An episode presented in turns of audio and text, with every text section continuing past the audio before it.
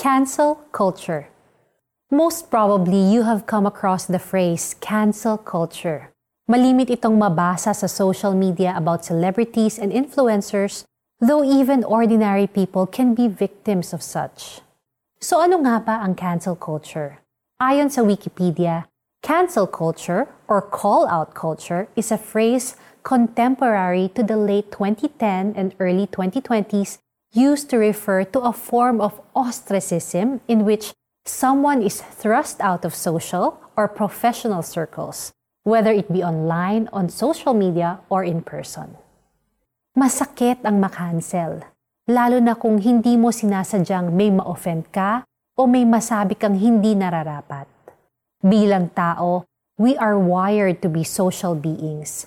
Natural na kailangan natin ang may makasama at makausap need natin ang sense of belongingness and acceptance. We all have a sense of fear of missing out or FOMO. We dread being cancelled and forgotten by society.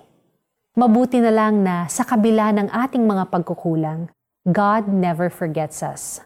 No matter how offensive and insensitive we become sa mga sinasabi at ginagawa natin, hindi tayo kinakancel ni God. And He will never, ever sa katunayan, siya pa nga ang nagbibigay sa atin ng forgiveness at pagkakataong makabangon mula sa anumang maling kinadapaan natin. Perhaps there are times when you feel as if God has forgotten you. Perhaps He has not been answering your prayers o di kaya parang napakalayo niya sa iyo. Mas masakit dito kung sa tingin mo ay tapat ka namang naglilingkod sa Diyos pero nangyayari ito sa iyo. Take heart Even if we feel this way, He never forgets. Ang pangakong ito ay tunay ngang nakakalugod at nakapagbibigay ng encouragement sa atin na sa lahat ng pagkakataon, siya ay lagi nating kasama.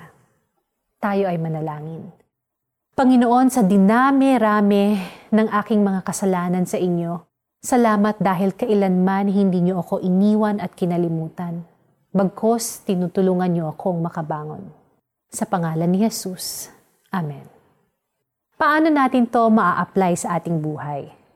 Ilagay mo ang sarili mo sa lugar ng isang taong na-cancel ng society. Try to imagine what that person is feeling and undergoing. Ngayon, think about a person you may have forgotten. Reach out and reconnect with this person and be a source of encouragement starting today. Sinabi ni Yahweh, Tandaan mo, Israel, ikaw ay aking lingkod. Nilalang kita upang maglingkod sa akin, hindi kita kakalimutan. Isaiah 44 verse 21. Ito po si Lara Kigaman Alcaraz at pagpalain tayo ngayon ng Diyos.